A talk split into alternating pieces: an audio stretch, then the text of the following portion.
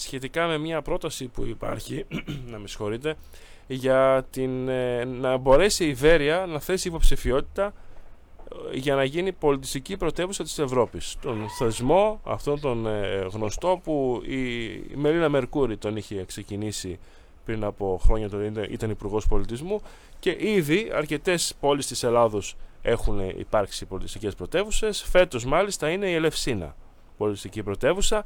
Ο Δημήτρης ο Ταρατσίδης, ο οποίος είναι και άνθρωπος που εργάζεται στον πολιτισμό και στην ΚΕΠΑ και στο διπεθέως λογιστής, έχει την πρόταση αυτή και τον έχουμε στη τηλεφωνική γραμμή για να την μεταφέρει έτσι εν συντομία, για να καταλάβουμε πόσο εφικτό, κύριε Ταρατσίδη καλησπέρα, πόσο καλησπέρα. Εφικτό είναι να, τελικά αυτή η πρόταση, πόσο υλοποιήσιμη είναι, να μπορέσει κάποτε η Βέροια να γίνει πολιτιστική πρωτεύουσα της Ευρώπης.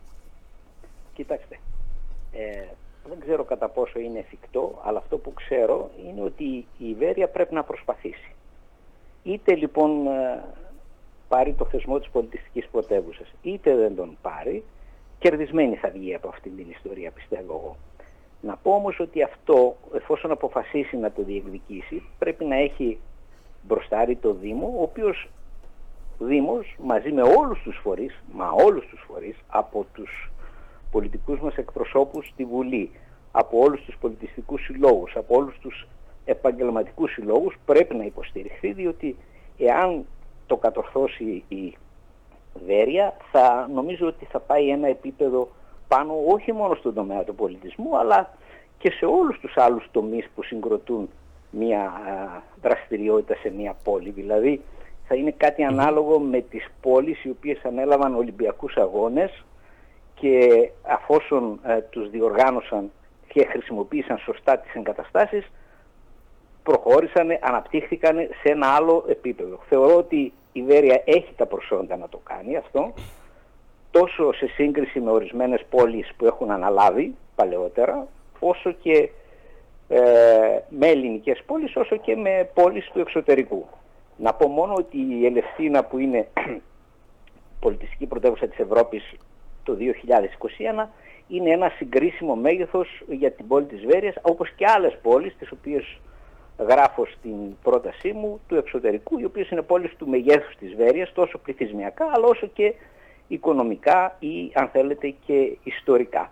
Ναι, το 2021, να το διορθώσετε σωστά, είναι η Ελευσίνα, όχι φέτος, όπως είπα εγώ. Ναι. Τώρα, διαδικαστικά, δηλαδή αυτό πώς μπορεί να γίνει, να μας πείτε έτσι με λίγα λόγια, ναι, πώς μπορεί να υποβληθεί ένας υποβολή της υποψηφιότητας, ο φάκελος.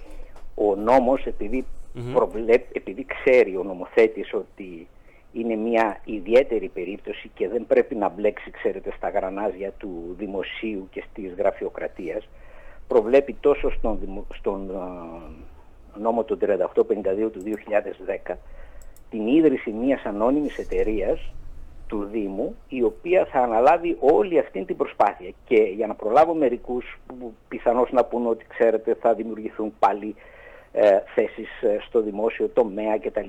Η ανώνυμη αυτή εταιρεία, εφόσον η πόλη της Βέρειας δεν μπορέσει να διεκδικήσει την το θεσμό της πολιτιστικής πρωτεύουσας, στο τέλος της ίδιας χρονιάς τίθεται υπό εκαθάριση. Εάν κατορθώσει και έχει το θεσμό της πολιτιστικής πρωτεύουσας, με την λήξη του έτους του θεσμού της πολιτιστικής πρωτεύουσας πάλι τίθεται σε καθάριση, και έτσι δεν φορτώνεται, αν θέλετε, ο Δήμος ή και το ευρύτερο δημόσιο με προσωπικό το οποίο δεν θα χρησιμοποιηθεί.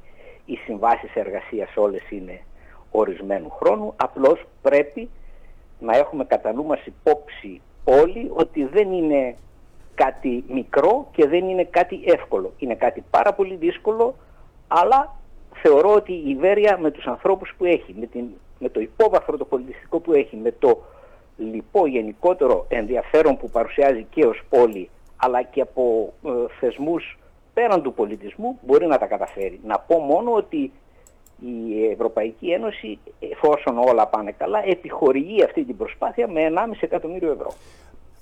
Άρα διαδικαστικά μπορεί να γίνει. Κύριε Ταρατσίδη, ακριβώς τώρα μου πήρατε την ερώτηση μέσα από το στόμα. Ήθελα αυτό ακριβώς εκ προημίου να πω ότι είναι μια εξαιρετική ιδέα και τα ωφέλη θα είναι μοναδικά για την Βέροια. Ωστόσο, ο απλός κόσμος, ο δημότης, ο βεριώτης θα πει, θα είναι κάτι το οποίο, επειδή αναφέραμε και Ολυμπιακούς, θα βαλτώσει τον Δήμο οικονομικά, που κάναμε τόσο αγώνα μέσα σε μια τόσο δύσκολη περίοδο να κρατήσουμε το Δήμο Βέροια στα οικονομικά, ή θα είναι ένα κομμάτι το οποίο εν πάση περιπτώσει θα επιχορηγηθεί, και αν αυτό που αναφέρεται το 1,5 εκατομμύριο είναι ένα ποσό το οποίο μπορεί να στηρίξει ένα τέτοιο εγχείρημα? Είναι καταρχήν ένα ποσό που αρχικά μπορεί να στηρίξει το εγχείρημα αυτό, αλλά κοιτάξτε, δεν θα βάλει χρήματα μόνο ο Δήμος Βέρειας.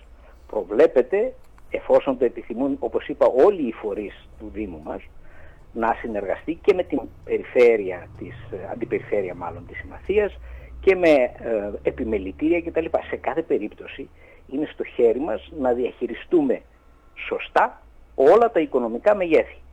Και θέλει οπωσδήποτε όμως μια σοβαρή προσπάθεια από όλους τους φορείς της πόλης. Πρέπει όλοι να δεσμευτούν σε αυτό. Αλλιώς μόνος του ο Δήμος δεν μπορεί να το κάνει και δεν πρέπει να το κάνει, κατά την άποψή μου. Αυτή η πρόταση έχει κατατεθεί στον Δήμαρχο, έχει κατατεθεί κάπου, κύριε Ταρατσίδη? Είναι σε γνώση? Εγώ την έχω καταθέσει ως όφυλα πρώτα στον Δήμαρχο της πόλης, ναι, και μετά στο Διοικητικό Συμβούλιο της ΚΕΠΑ, στην οποία εργάζομαι. Θεώρησα ότι πρωτίστως πρέπει να το καταθέσω εκεί, και για να προλάβω και ορισμένα πράγματα, εγώ μόνο την ιδέα καταθέτω και ελπίζω να υπάρξει μια συζήτηση. Αν δεν είναι εφικτό, κρίνουν οι φορείς της πόλης ότι δεν είναι εφικτό, υγεία και καλή καρδιά. Ούτε έχω, κάποιες βλέψεις, ούτε τίποτα. Απλώς θεωρώ όμως ότι μπορεί η Βέροια να μπει σε αυτή τη διαδικασία. Μπορεί και πρέπει. Απάντηση, πρώτη αντίδραση από τον Δήμαρχο μπορούμε να πούμε? Μου είπε ότι θα την μελετήσει. Ναι. Μάλιστα. Οπότε θα είναι ένα θέμα το οποίο θα το θέσουμε σε κάποια φάση και στον Δήμαρχο. Και όπως το λέτε, είναι μια κουβέντα που ανοίγει σε τελική ανάλυση, έτσι. Ναι, αν δεν ανοίγει αυτό, δεν είναι κάτι άλλο, δεν δεσμεύεται κανείς. Προφανώς. Αλλά νομίζω ότι είναι προς όφελος της πόλης. Εξάλλου είναι μέσα σε αυτά τα σχέδια τα μεγαλόπνοα, τα οποία δεν είναι κάτι που το σχεδιάζει για τον επόμενο μήνα ή για το επόμενο εξάμηνο. Ακριβώς. Και είναι κάτι το οποίο, όπως λέτε, με συστράτευση όλων των τοπικών φορέων μπορεί να επιτευχθεί και πρέπει να επιτευχθεί. Κόντρα στη μιζέρια, κύριε Ταρατσίδη, της καθημερινότητας. Αυτό ήθελα να πω. Κοιτάξτε, θεωρώ ότι πρέπει να έχουμε στόχους. Κάποιοι στόχοι μπορεί να φαίνονται τώρα ότι είναι μεγάλοι ή ότι πιθανώς μη επιτεύξιμοι. Αλλά εγώ θεωρώ ότι πρέπει να έχουμε στόχους. Αν θέλετε, μέσα στην πρόταση αναφέρω ένα παράδειγμα. Θυμηθείτε τι αντιδράσεις υπήρχαν για τον χώρο τεχνών. Θυμάμαι εγώ ότι το λέγανε φαραωνικό έργο κάποιοι. Αλλά δείτε τι θα είχε χάσει η Βέροια τόσα χρόνια αν δεν υπήρχε ο χώρος τεχνών. Ναι, σωστό βέβαια. Κύριε Ταρατσίδη, να θυμηθούμε και ένα παράδειγμα εδώ κοντά μας, δεν ξέρω, Νίκος είναι και μικρότερος σε ηλικία, το πώς είχε αναμορφωθεί η Θεσσαλονίκη τη δεκαετία του 90, όταν ήταν πολιτιστική πρωτεύουσα της Ευρώπης, είχε πραγματικά μεταμορφωθεί. Ναι. Κυριολεκτικά είχε μεταμορφωθεί και κατάφερε να απολαύσει έργα και παρεμβάσεις λόγω των του συγκεκριμένου θεσμού. Έτσι είναι. Μάλιστα. Ας ελπίσουμε να βρεθούν τα κατάλληλα αυτιά να το ακούσουν, τα κατάλληλα μυαλά να το σκεφτούν και τα κατάλληλα επίσης σύνολα όλα για να το υλοποιήσουν, εφόσον και μπορεί. Γιατί να μην μπορεί στη τελική ανάλυση, εδώ που τα λέμε? Δεν έχω κάτι να πω για την Ελευσίνα. Όχι, αλλά βέβαια, και η Ελευσίνα είναι ένας δήμος της Ελλάδας. Δεν είναι ούτε ο Δήμος Αθηναίων. 25.000 πληθυσμό έχει. Εγώ αυτό θα σας έλεγα. Θεωρώ ότι η Βέροια έχει πολύ μεγαλύτερη δυναμική. Ας με συγχωρεί η Ελευσίνα, αλλά νομίζω ότι έχει πολύ μεγαλύτερη δυναμική πολιτιστική αυτή τη στιγμή. Και πολιτιστική κυρίως, πέρα από όλα τα άλλα. Γιατί αυτό είναι αυτή είναι η ουσία. Έτσι. Μιλάμε για τη Βέροια, να μιλάμε για άλλα πράγματα. Λοιπόν, ευχαριστούμε πάρα πολύ για τον χρόνο. Παρακαλώ. Και για την πρόταση. Παρακαλώ. Και αν έχουμε κάτι νεότερο θα τα ξαναπούμε. Εντάξει. Να είστε καλά. Γεια χαρά.